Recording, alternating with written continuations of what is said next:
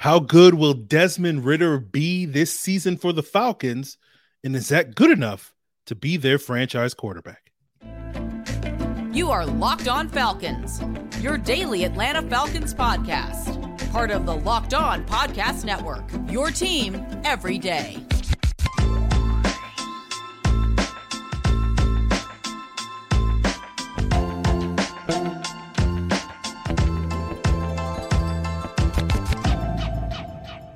So, guys, you know me. I'm Aaron Freeman, aka Mr. Drew, aka Sirius Black, and the very humble host of this illustrious Locked On Falcons podcast a daily Atlanta Falcons podcast part of Locked On Sports Atlanta, your team every day. And today's episode is brought to you by FanDuel Sportsbook, the official sportsbook of the NFL. Make every moment more by visiting fanduel.com slash locked on today to get starter.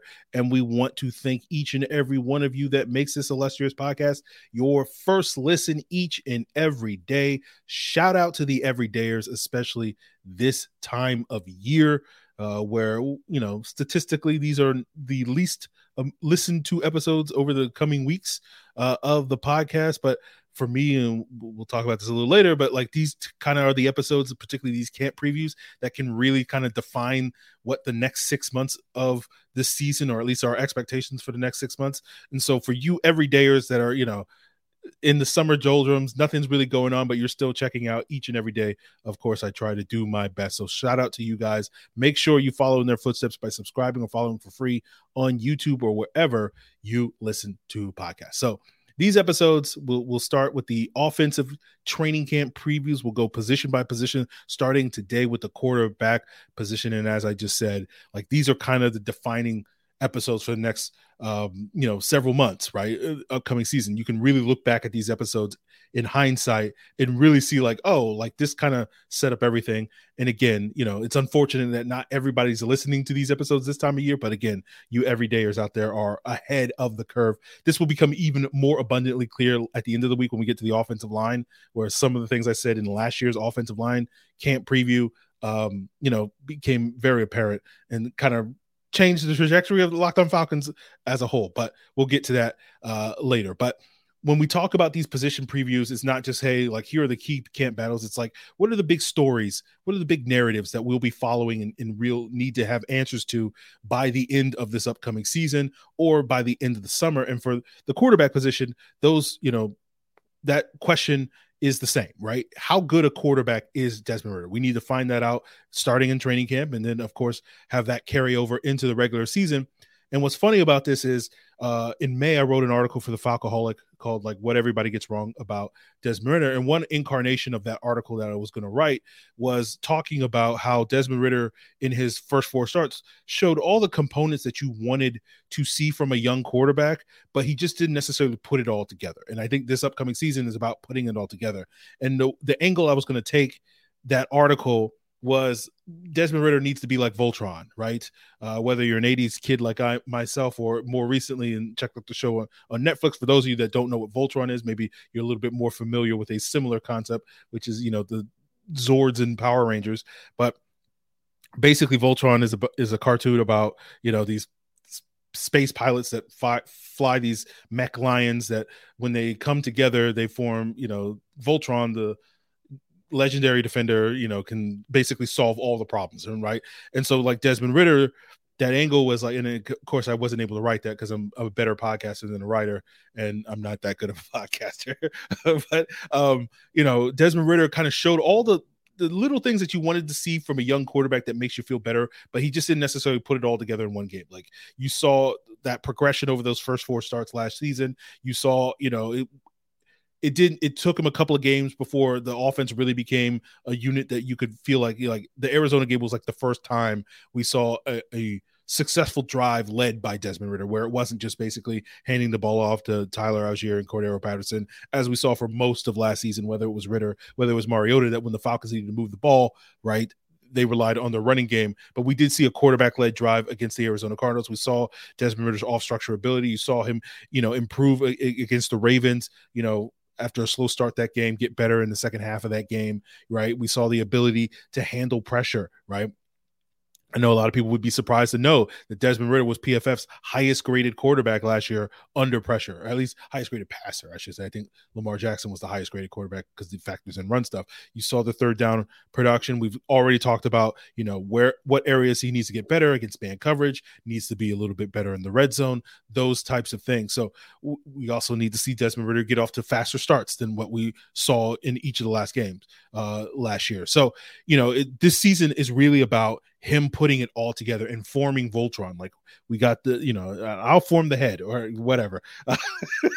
That's a ridiculous analogy. This is why I didn't write about it. But um, you know, like um, you just need to see all these components come together so that it will become a cohesive passer, right? And that's going to be the big question. And whether he does that is obviously, you know, going to hang over the head of, of, this football team each and every Sunday. And one of the th- things I think are going to be challenging for myself, you know, Jarvis, when we do the postcast, as well as you guys out there, is not trying to make every game be this referendum on Desmond Ridder. That the idea of Desmond Ridder, what he did in the most recent Sunday, is what he's going to do forever. And this was something that I noticed among Falcon fans early in Matt Ryan's career that they would tend to, when particularly after Matt Ryan would play poorly, they would be like, well, he's not going to get any better than this uh, moving forward. And it was like that wasn't true. And I again, this goes back to a conversation we had at the end of last year where we, we were comparing Desmond Ridder to Matt Ryan. And I know a lot of people, I got some pushback from people like, how dare you? And I'm like, I think that's some of that is owed to we mythologize Matt Ryan in his early career because that first pass he threw was a touchdown against a bad team. Again, no one gives uh, uh, Matt Ryan a hard time uh, beating the brakes off an 0 16 Lions team like they do uh, Desmond Ridder, you know, shining against, you know, Tampa Bay or, or Arizona or whatever. But, you know, it really wasn't Matt Ryan's team. Like the offense wasn't really driven by Matt Ryan until like to me, the first time that really happened was midway through his third season in that primetime game against the Ravens, uh, the infamous Roddy push off. Shout out to Roddy, um, you know, doing your thing. Uh, savvy veteran move, I say. Uh, you know, good no call on the ref's part. But like and then like it really wasn't until like the, the, the full transition to it being Matt Ryan's team wasn't until like year four, year five for him, and yet there's going to be this expectation that like Desmond Ridder has to be a fully formed version of Matt Ryan or a fully formed version of any quality quarterback, you know, in his fifth NFL start, which will be what will be the case when he starts the season, and I don't think that's fair. And again, it shouldn't be about this referendum of like, hey this is what Desmond Ridder is going to be in perpetuity. We have to allow for us that, like, yeah, there's going to be ups, there's going to be downs with Desmond Ridder throughout the season, and not to basically, you know, ride that emotional roller coaster and believe that, oh, just because we're in a dip doesn't mean it won't go back up, or just because we're in an up doesn't mean it's not going to dip back down. This is all part of the process of developing a young quarterback. And so that's going to be something that we're all going to have to work hard on being cognizant of. And I'm sure for many of you, you'll have to work so much harder than I will because of course, you know, I just know all of these things from Jump Street.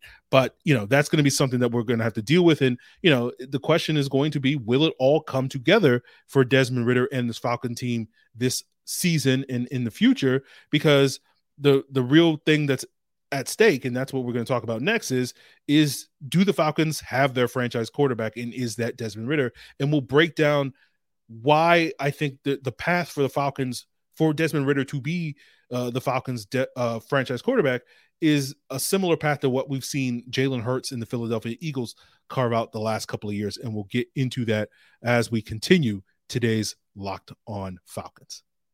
But first, guys, I want to tell you that Major League Baseball is in full swing, and there's no better place to get in on the action than FanDuel, America's number one sportsbook.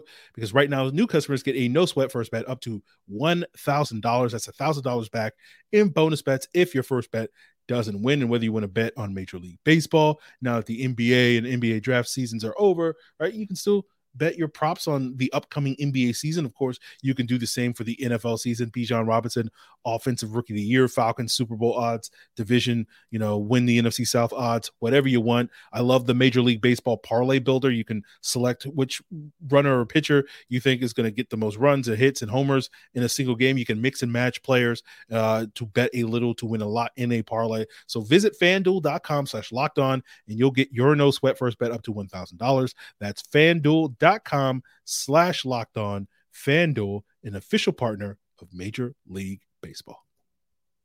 So the question for us now is what is at stake? This is why these episodes to me are important because we need to understand what's at stake for the Falcons. And what's at stake for the Falcons, I think is, is fairly obvious. Is Desmond Ridder the Falcons franchise quarterback? Meaning, and again, how you define franchise quarterback, the guy for the next three years and that guy for the next 10 years, whatever you, you define it as. The question is, is he the guy? Is he the guy that we're going to attach our uh, hitch our wagon to for the foreseeable future again. Whether you think the foreseeable future is 3 years or 10 years we'll see. And that's an important question right? Because it's the most important position in football. And i think desmond ridder can get there. I you know again I, I think the expectation when we talk about franchise quarterbacks we think about like oh you know patrick mahomes and justin herbert and and these other so-called elite quarterbacks. Uh and you know i look at the eagles and i talk, we talked about this in january after you know the Eagles went to the Super Bowl. Uh, and we'll talk about it again. I, I, think the Eagles provide a blueprint because you look at a player like Jalen Hurts, obviously similar to Desmond Ridder, a day two selection, a player that a lot of people did not have high expectations. And after two seasons or a year and a half as a starter, still people were like, I don't know if Jalen Hurts is the guy. And then he kind of had his breakthrough season this year. And you're kind of hoping Desmond Ridder can follow a similar path. Now, Jalen Hurts got better year in year year out. Uh, four sort of middling starts his rookie season, then got better in the second season, but still left a lot to be desired, particularly in that Tampa Bay uh, playoff game. And then it all came through to the point that he helped lead the Eagles to a Super Bowl, was a runner up for MVP, and then landed this massive contract this offseason that at least I think currently is still makes him the highest paid quarterback in the league, which will probably be overshadowed by Justin Herbert and Joe Burrow at some point in the next six months. But we'll see about that. But I think what's interesting about the Eagles blueprint um, is that they were able to convince Jalen Hurts to take a team friendly contract, right? Because when you look at they're they're kind of committed to Jalen Hurts through like the 2025 2026 season. Um, and if you look at Jalen Hurts' cap hits over the next three years 23, 24, and 25, he's only going to count about $41.5 million against the Eagles' salary cap. That's less than an average of $14 million a year. And that's a he's the highest paid quarterback in the league, and they're only technically over the next three years paying him like $14 million a year. So they got a bargain on that deal. And you compare that to a deal that Kyler Murray signed recently uh, last year, where you look at the, his cap hits over the first three years of his contract extension, it's $80 million uh, over those three years. So you're getting basically Jalen Hurts for the, half the price of, of Kyler Murray. You're saving roughly what, what $13 million a year, at least in, in salary cap between those two guys. And, you know, you look at players that have like a 13 around a 13 million dollar cap hit. Those are guys like Darius Slay. Those are guys like Jason Kelce. Those are guys like here in Atlanta, like Chris Lindstrom. And so essentially the idea is that Philadelphia was able to develop Jalen Hurts, get him to a point where he's arguably a top 10 quarterback, right? Pay him but not pay him so much that it's going to prohibit their ability to continue to sustain, sustain their roster because they're going to be able to keep guys like AJ Brown and Dallas Goedert, who they've already paid, uh, keep that offensive line together. Uh, you know, once Jason Kelce retires, still continue to invest in their defensive line, right? And and even in a future where you know DeVonta Smith's probably going to come up for a contract not too in the distant future, they'll probably still be able to pay DeVonta Smith premium dollars uh, and build that supporting cast so that Philadelphia's you know, is while they didn't necessarily get over that hump this year, they should get at least theoretically several more bites of the apple over the next, you know, three to four years because they're getting a premium quarterback like Jalen Hurts on a relative bargain. And I think this is a blueprint that the Falcons can follow. Uh, obviously, the first step in that process is Desmond Ridder proving that he's a good quarterback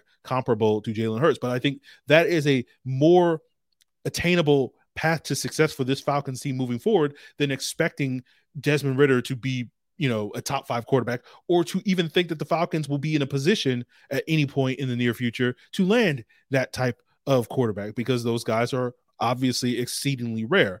Um, and you kind of it takes more luck than I think skill to land one of those guys. And I think that's an easier path and an easier blueprint for the Falcons to follow for sustainable success for the foreseeable future. You know, hope Desmond Ridder follows a path like Jalen Hurts, gets better year after year to a point that this Falcons team is playing meaningful games, you know, in late January, possibly even February at some point down the road. Again, I don't think that's a 2023 uh, goal, but like again, 2023, your hope is kind of a first step to that.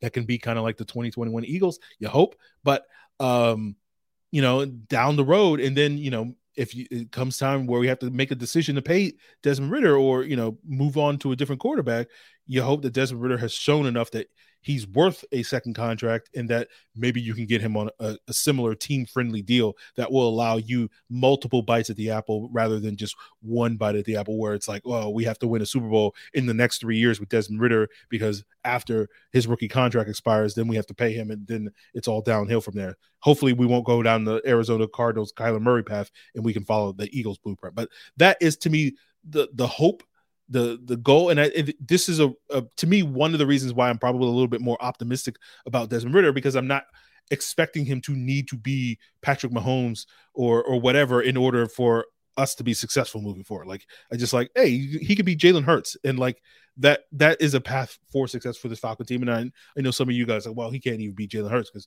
you're you're not factoring that Jalen Hurts is, you know, so gifted as a runner, and that brings a different element. And it's like, yeah, sure, but that's kind of why the Falcons have Bijan, right? You know, like to whatever uh, you know, if Hurts is better than Ridder because of that running element, the well, Bijan and Allgeier will make up that running element. So it's kind of you're kind of still getting the same thing. You're just not getting it all in one player. You know, you get what I'm saying. So like this is kind of where I think the Falcons strategy moving forward. I think the Eagles are a good blueprint. And even if it doesn't work out for the Eagles, right, we don't know if, if this is, you know, they're going to get those multiple bites at the apple that I just discussed uh, in, in the next couple of years. But in presumably, again, presumably sitting here today, they are the best team in the NFC, I think, by most accounts, and they should be able to keep their core of their roster together for at least another three or four years uh, before they have to make you know decisions about Hurts' future and other players and whatnot. And so they should be able to get more bites of the apple. But even if they don't get uh, aren't able to get back into Super Bowl contention over the next three or four years, I still think this is a worthwhile blueprint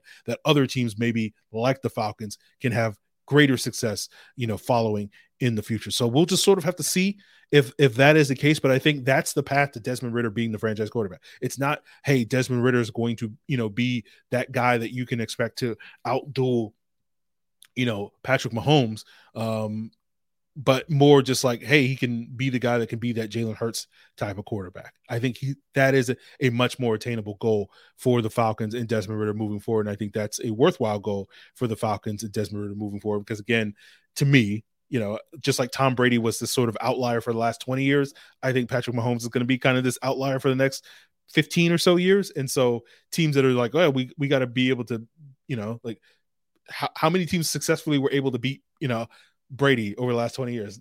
A, a, few, but it wasn't simply because they had a better quarterback, right? Like that wasn't the path to that. And so I think that's the blueprint that the Falcons are hopefully going to follow. So we'll see if they can do that uh, moving forward. You know, I, I think so much of the conversation about the quarterback it revolves around how teams approach it right? And like you, especially in when we watch meaningful football in January and February, right? So often these games kind of boil down to a pitcher's duel, and you you see in the last couple of Super Bowls, Joe Burrow versus Matt Stafford, you know, Hurts versus uh, Mahomes late in games. They they basically become pitcher's duel where the quarterback kind of has to put the team on his back and you know will them down the field to score points when they need it in in crunch time. And I think people tend to focus on do you have a quarterback that can win that pitcher's duel? And understandably so, because that matters, particularly in January and February. But I think the Falcons, for the better part of recent history, because of with the Matt Ryan era and, and, Julio and all that stuff. They were so focused on winning the p- pitcher's duel and building a team that could win the pitcher's duel that they've kind of forgot that the first three quarters of, of most football games, particularly during the regular season um, and also in January, are not pitcher's duel, but they're more rugby matches, so to speak, where the physicality of football kind of show themselves. And the Falcons were built to win a pitcher's duel, but they were not built well to win the rugby match.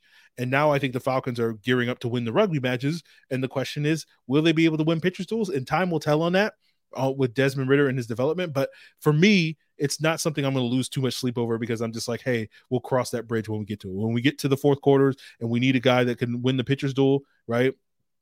Come January, you know, we'll see if Desmond Ridder is capable of that. But first of all, we need to get to January.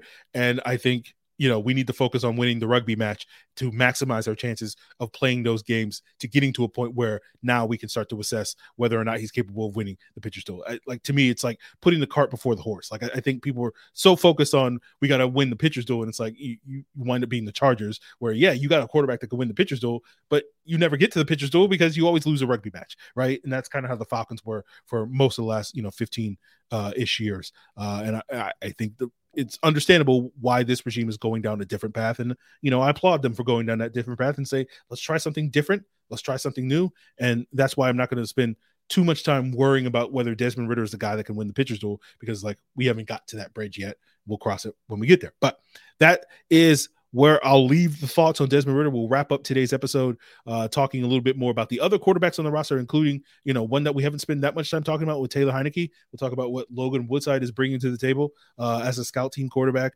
that and more to wrap up today's episode. But of course, guys, for the everydayers out there that will also be tuning in tomorrow, of course, we'll be breaking down the running back group and talking about why it is the foundation of the offense and, and how exactly the Falcons are going to divvy up the carry. So continue to make Locked On Falcons your first listen. So, wrapping up today's episode, let's talk about Taylor Heinicke. And he's a quarterback that, similar to, not for the same exact reasons, but similar to what it was with Marcus Mariota. I kind of told you guys when we first signed Marcus Mariota, I was like, yeah, he's going to be the starting quarterback, but we're probably not going to spend that much time talking about Marcus Mariota because he's not that interesting because he's just kind of a bridge quarterback. And it's funny because we signed Taylor Heinicke to a similar deal, but the expectation is not that Taylor Heinicke is going to be a bridge quarterback. He's going to be a backup quarterback. And I think Heinicke is a good backup in the sense that he is going to be that capable backup that can provide some of that mentor, that leadership ability in, you know, be that extra set of eyes in the QB room for um, Desmond Ridder. You know, there may have been better options out there for that type of, you know, hybrid QB coach, player coach type of player. I know that's a big reason why uh, a, small subset of Falcon fans were hoping the Falcons would bring back Matt Ryan uh, to basically be that type of entity for Desmond Ridder. Um, although that you know, I, I, think Matt Ryan presence would complicate things a little bit beyond that.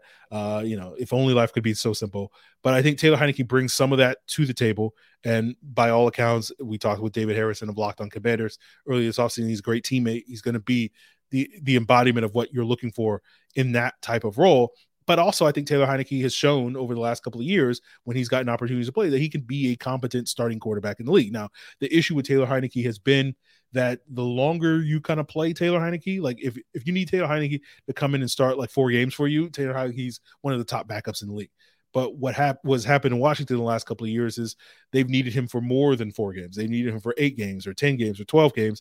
And the longer that kind of goes, the the more flaws and the more limitations in Taylor Heinicke's game kind of get exposed over the long term. And so he's a high level backup, a low level type of starter. But I think that's perfectly fine for what the Falcons are looking for. Again, they're looking for more of that mentor type. But in the event where Taylor Heinicke is forced to play, whether that's due to Desmond Ridder struggling, whether Desmond Ridder getting injured, whatever the case may be, you know, Taylor Heinicke's the type of guy that can come in and allow this team to tread water, right? That when we're talking about you know, if the, if this team is capable of winning the rugby match, then Taylor Heinicke is, is more than capable. Again, I don't I don't know rugby rugby analogies, but the captain of that team, right? Like you know, he's not going to go out there and win the pitcher's duels, but he can he can be the guy that can steward those rugby matches and and keep this team that in the event, you know, the goal of this team is to be play games in January, right?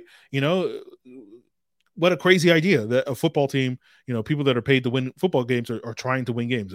And I only say that for the handful of you guys that are tankers uh, that, that believe that, you know, this team's success hinges on them sucking uh, rather than succeeding. But like, again, I, I always say, like, again, you're more entitled to your opinion, but that's counterintuitive to the business of football. And so it's just weird to me that people still don't get that. But like Heinicke is the type of guy that in the event that the Falcons things go awry and the Falcons need to plug and play with a competent starter that can, you know, give you league average production at the quarterback position, uh, as well as, you know, give you good enough quarterback play league average uh, to to keep this team in in in 500 you know as a 500 team or better uh, assuming that the other components of the team Heinicke can give you that. So um yeah you know I don't know if we're going to spend too much time. Hopefully, we don't spend any time talking about Taylor Heinicke, if I'm being honest, uh, because usually that probably means something something has horribly gone wrong, right? Um, but like I, I, think you know Taylor Heinicke is a good backup uh, for this football team, and someone that a lot of folks, uh, myself included, uh, you know, sort of identified as as an ideal get for the Falcons to be that QB two uh, ahead of this offseason. And the Falcons were successful doing so. Now let's talk about the last quarterback on the roster, Logan Woodside. Don't have too many takes. Most of the takes I hear about Logan Woodside is